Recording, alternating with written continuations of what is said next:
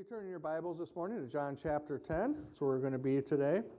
And today we're going to be doing something a little bit different with our Names of God series. Instead of focusing on the name of God in the Old Testament for what we're going to be talking about today, we're going to instead focus on the name of God for Jesus. And the name of God for Jesus in this situation within the scripture that we're going to go to is Yeshua Roi.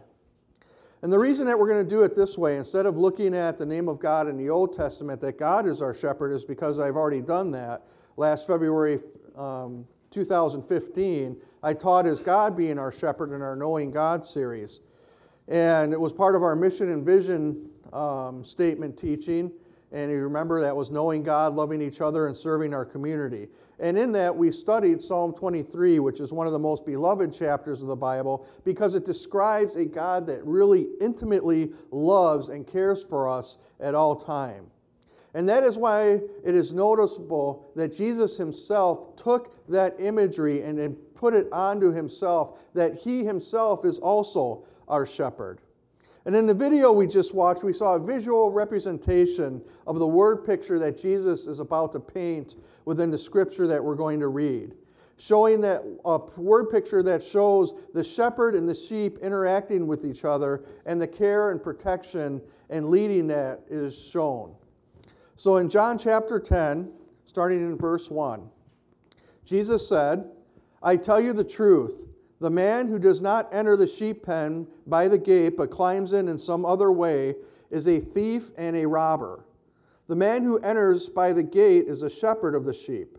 The watchman opens the gate for him, and the sheep listen to his voice. He calls his own sheep by name and leads them out. When he has brought out all his own, he goes ah, on ahead of them, and his sheep follow him because they know his voice. But they will never follow a stranger. In fact, they will run away from him because they do not recognize a stranger's voice. Jesus used this figure of speech, but they did not understand what he was telling them. Therefore, Jesus said again, I tell you the truth, I am the gate for the sheep. All who ever came before me were thieves and robbers, but the sheep did not listen to them. I am the gate, and whoever enters through me will be saved. He will come in and go out and will find pasture. The thief comes only to steal and kill and destroy, but I have come that they might have life and have it in the full. I am the good shepherd. The good shepherd lays down his life for the sheep. The hired hand will not is not the shepherd who owns the sheep, so that when he sees a wolf coming, he abandons the sheep and runs away. Then the wolf attacks the flock and scatters it. The man runs away because he is a hired hand and cares nothing but the sheep. I am the good shepherd. I know my sheep, and my sheep know me. Just as the Father knows me, and I know the Father, and I lay down my life for the sheep. And Father God, we just ask, Lord, that you just take today's scripture and apply it to our hearts to show us the love, to show us the tender mercy and care that you have for each one of us. Through your name, Yeshua Roi. Show us a glimpse of the kind of love and compassion and mercy that you have for each one of us, and how we can see your hand guiding us through our lives. Father, do that this morning in Jesus' name. Amen. So, Jesus' name in the Hebrew would be Yeshua. So, Jesus described his shepherd as Yeshua Roi, And Jesus uses this title to describe himself in several specific ways in the scripture that we just read. And the first point that Jesus makes here for us is that he gives his life for us. Jesus said, I am the good shepherd, and the good shepherd lays down his life for the sheep. Last week, we looked at the great test of Abraham. God told Abraham to offer his only son as a sacrifice and as a burnt offering. Abraham prepared to do as God commanded. He was obedient. He went three days toward Mount Moriah, bringing his son with him. And he journeyed to the mountains, to the base of the mountain, and he piled wood on his boy's back. And they went up to the place of sacrifice. And as Abraham's building this altar, Isaac asked him the question, says, Father, where is the lamb? Where is the lamb that we usually bring in and sacrifice? And Isaac's answer points us to the future, to the awful choice that God Himself has to make in the future. When He said, Isaac, God Himself will provide the sacrifice for us. It reminds me of a story of a man who worked for a railroad and he ran one of the drawbridges over a large river like the Mississippi. And he'd raised the bridge when a large cargo ship would need to pass under it. And his life was all about schedules. He knew when the trains were coming, he had an idea of when the ships were coming, and he, he would make all that mesh so everybody could pass through safely. And one day his wife was ill, so he let his 10 year old son come to work with him. The day was pretty routine, and the next train wasn't due for at least 30 minutes, so he had just raised the bridge to allow a large container ship to pass through. And his son asked to go outside and, and watch the boats. And he said, That's fine, son. You just you go out here, you know, that, that big red line with the chain, you can't go past that. And as long as you stay right there, the fencing will keep you safe and you can watch the ships go by. So he let him out out there, and he's out there watching the ship. And the ship is almost clear of the bridge when he hears a train horn in the distance. And the man looks down quickly and consults his schedule and sees that the next train's a passenger train. And it must be running a little ahead of schedule. So he can't see the train yet, it's around the corner. And he goes out to get his son back inside, and he can't find his son. And so he, he runs back in and he looks down at the panel and hits the panel light to tell the train to slow down and he hits the panel light and the panel light and the panel light and it stays green it doesn't turn red so the train thinks that the bridge is just fine and it's running at him at a very high speed and he, he can't get the bridge to go down yet until he finds out where his son is and he looks around and he runs outside and looks down and he sees his son is down in the gear room where all the gearing is and he's shouting to his son, Get out of there, get out of there. I got to lower the bridge, but the machinery of the room is drowning out his voice. And he sees the smoke of the train in the distance. And he knows it takes at least two, bri- two minutes for this bridge to lower. And there's probably hundreds of people on this train. And so he's faced with this agonizing decision Do I lower the bridge and let my son be crushed to death? Or do I let the people on the train be killed in running, in, and running in over the top of the edge of the bridge and going into the river. You see, that's the same choice that God had to make for us. But his hand had to come down and lower that bridge and allow his one and only son to be crushed for us. You see, but not only did Yeshua Roi give himself for us by dying on a cross, but he continues to give himself for us. The Bible says that, therefore, he is able to save completely those who come to God through him because he always lives to intercede for them. It says that in Hebrews 7:25 and that's an amazing thing. You know, when people find out I'm a pastor, one of the first things they ask is for me to pray for them for something. Apparently, pastors have the bat phone to God. We can pick up the, the phone and get right to the throne of God. People, people believe that. There are 1 800 numbers you can go out there and call and, and have somebody pray for you. There's even web texting things you can do to have people pray for you.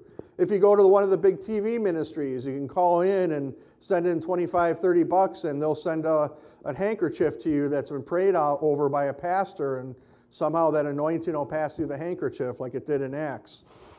The Catholic Church believes that asking saints to pray for if you ask the saints to pray for you, that they'll pray for you. But do you know what? Jesus himself prays for you. That's an amazing thing to me that part of the Godhead prays for me.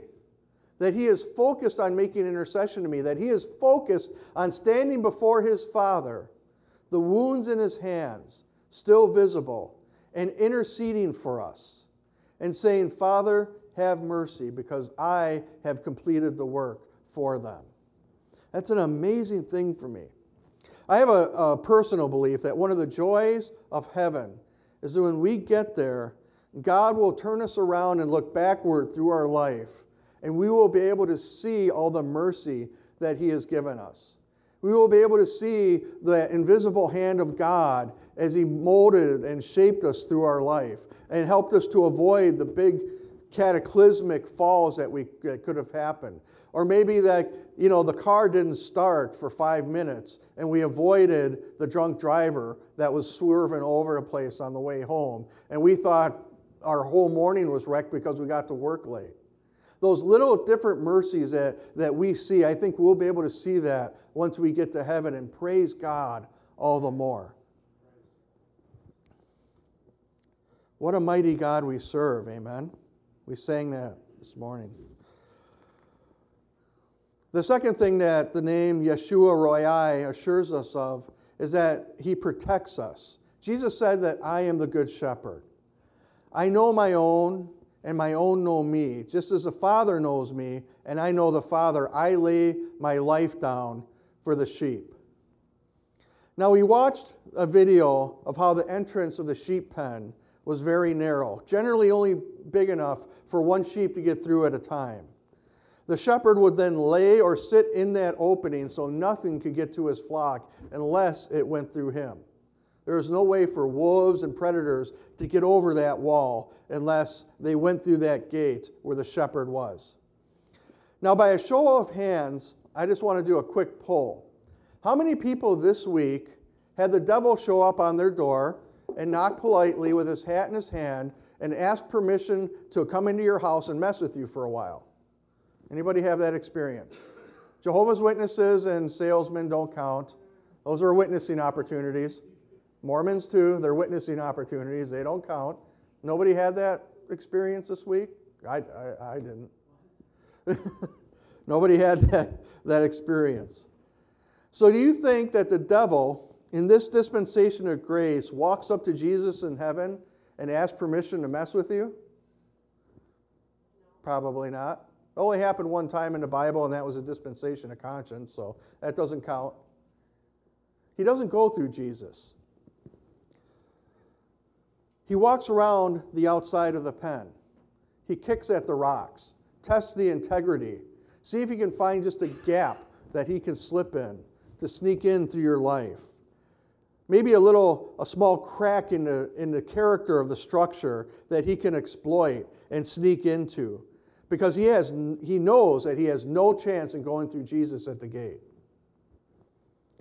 that's why jesus said truly truly i say to you he do, who does not enter the sheepfold by the door but climbs in another way that man is a thief and a robber Several of the people I work with at Black River Falls raise various animals on farms. And one lady I know is, is trying to raise chickens. She went out and she bought 19 chickens. And her and her boys are kind of raising them together as a family. They were showing them in fairs. They were um, collecting the eggs and giving them away to people at the hospital. And they were doing this as kind of a family project and bonding experience. However, over the last few weeks, slowly but surely, the chickens have been found either torn apart or just missing.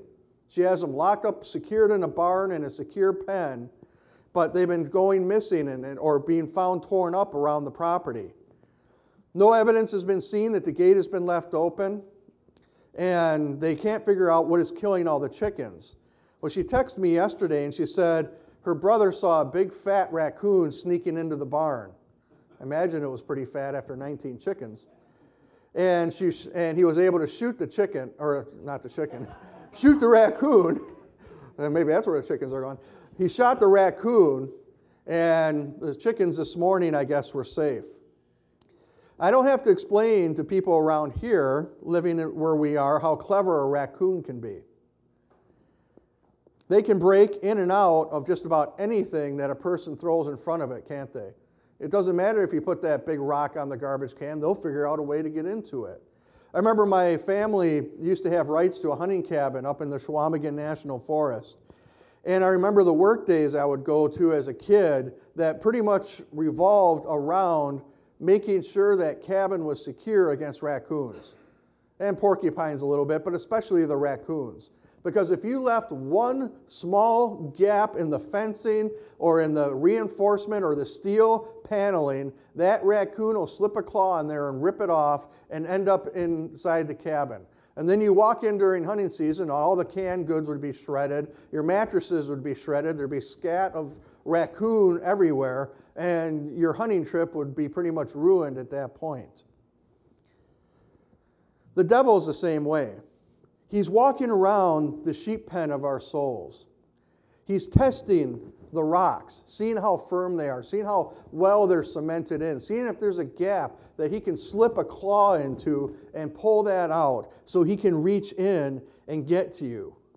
That's why the scripture says the devil is a roaring lion, searching to and fro for whom he may devour. He's constantly probing, constantly looking, testing the resolve of the walls that you've built in your own heart, looking for that one little slip and one little crack that he can slip that claw into and access your mind and heart. You see, the enemy doesn't just necessarily need a gaping hole. That's where we're wrong in our thinking. And, if, and the fact that we don't have these gaping holes in our life makes us relax and makes us compromise, saying, well, just a little thing is just fine. But he just needs to be able to get his hand in there. If you're sit, sitting right up against that wall, his hand could come in and just choke the life right out of you. He can use that weak spot to cause pain, to take your eyes off of the shepherd that's guarding the gate, cause you to lose faith in his protection and his provision. And then he has you. The thief only comes to steal, to kill, or to destroy. And when you feel those probes of the enemy, when you feel the devil kicking around the gates of your heart or kicking around the parts of your spirit that you know are a little bit more vulnerable to him, be a sheep. Be a sheep. Just bleat a little bit. You know the old saying when the devil comes knocking at your door, ask Jesus to answer it? Ask Jesus to answer that call. There is nothing wrong with that. He wants you to do that because he wants to come with his staff and lay some serious hurt on that predator at the gate. And that's what the third thing is about the name of Yeshua Roi, Jesus our shepherd. And what it teaches us is that he leads and he guides us. And for this part of the message, I'm going to go back to the 23rd Psalm that says, Though I walk through the valley of the shadow of death, I will fear no evil for you are with me.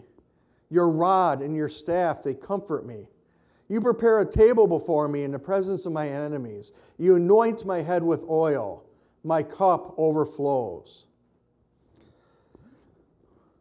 I brought my staff that was given to me by Larry last year. You remember when I was installed, he gave me the plaque, and then he gave me my official staff at District Summit. And he used it to kind of illustrate the rest of this uh, message. I've found, and talking to people who are shepherds, that being a shepherd, they say, is a fairly hands off job for most of the job. Most of the time, the shepherd just has to walk in front of the sheep, and the sheep follow the shepherd. That's the way it's supposed to be. However, sheep being what they are, they mostly walk around with their heads down, grazing, going from grass, blade of grass to blade of grass and they're just going to keep their heads down and keep feeding as long as there's grass in front of them. They'll never look. I mean, I've had shepherds tell me that a, a wolf can pretty much lay down like a cartoon and let the sheep walk right into its mouth. They'll never see that wolf there. They'll just keep eating and go right into that. So occasionally, the shepherd has to take his staff and just kind of tap the sheep on the side of the head once in a while and just kind of get it going in the right direction. It's not, you know, baseball bat swing and hitting it, just tap, tap. Just keep them going in the right direction. Occasionally, though, sheep are a little stubborn. Individual sheep are a little stubborn. So he'll tap the side of the head and try to redirect them, and the sheep will sit there and kick back against it. So then the goad has to come out. On a real shepherd staff, this would be a sharpened end. So the shepherd would come down on the other side of it and just give it a good jab in the side of the in the side of its flank there. And that's usually enough, generally, unless you have a very, very stubborn sheep, like us German Norwegians. We're going to go back and we're going to kick back against that goad. And that's what a stubborn sheep will do. They'll kick back against that goad. No matter how many times you, you thrust that sharpened end into its side, it's going to kick back against it. It's going to keep going in the wrong direction. You remember in the Bible, who kicked against the goads? Somebody, Jesus told that of somebody. Said it is difficult for you to kick against the goads. That was Apostle Paul. God had been trying to tap him in the head for, for years. And then he, he kept ignoring him, kept ignoring the Holy Spirit in his life. So God would just try to jab him. Stephen's death was probably a big jab. And yet he couldn't get through to Paul. So Paul had to get knocked off his high horse. And that's where he had to come with the hook. The hook end is used for two reasons with the sheep. The first one is to, you know, the sheep that's about ready to walk into the wolf's mouth, grab it around the neck, put it back into the flock. It's also used for rescue. As I said, these sheep will, walk, will keep walking and fall into a pit, so they could come up, hook up a leg, and pull them back out of the pit, put them back with the flock. So you can imagine that a sheep who has resisted the tap and resisted the goad isn't going to like this around their neck and putting them back in there. But that's sometimes what Jesus has to do with each one of us. You see, as a shepherd, that's how a shepherd uses a staff to lead his sheep. But it also outlines how Jesus leads us. You see, Yeshua Roi will use these gentle taps to make sure that we stay on the path that He's chosen for us. And on that path that He has chosen for us, there is great blessing, great protection, and great favor of the Lord. But if we butt our heads against those, staff, against those taps, Jesus will turn to the goad. And sometimes He has to allow pain to get our attention. Sometimes we ask why we're in the situations we're in, and we could instead ask God, God, what are you trying to say to me in this situation? Maybe it's something you've been rebellious about.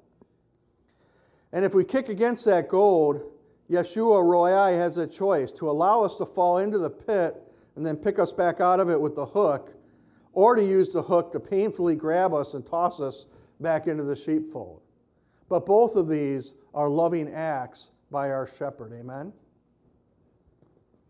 I don't know if you know this, but the word pastor comes from the Greek word poimen, which means shepherd. And this word defines my whole ministry philosophy of how I interact with you as your pastor. As I said, I think being a shepherd is pretty much a hands off job.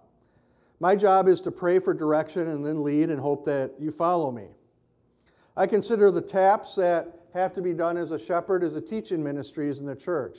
Wednesday nights are tap taps. Sunday morning, uh, Sunday school is a tap tap. This sermon is a tap tap and occasionally might be a little bit of a goad. Most of the time, that's all is needed. Keep you in prayer and let God have his way with you. The goads are the more personal interactions when an issue is identified. And then mentoring is in order, either by, the, by myself personally or the pastor and the eldership of this church. Sometimes the eldership has to mentor me in something. And the hook is the rest of the church body. When the taps and the goads don't work, we involve the whole church family at that point. And the goal is restoration, not punishment, not embarrassing people. It's restoration. We want people to be restored to where they need to be with Jesus. And the final point of Jesus being our shepherd is this the same staff used to lovingly guide sheep. And this is what matters to each one of us right now who might be going through some stuff. The same staff that can lovingly guide sheep can also drive back a predator. This staff is a weapon in, a, in, a, in the hands of a man that knows how to use it. You see, this same tap that gives guidance, if I wind up with this thing, it's going to cause some hurt. That same goad I used to, for direction, if I thrust hard enough, is going to impale a predator. If I take this staff and instead of gently pull and place, if I grab, yank, and twist, will break a neck. That's how a shepherd would use it to defend their flocks. And that is how Yeshua Roi acts as our shepherd. I want to praise him this morning. Amen.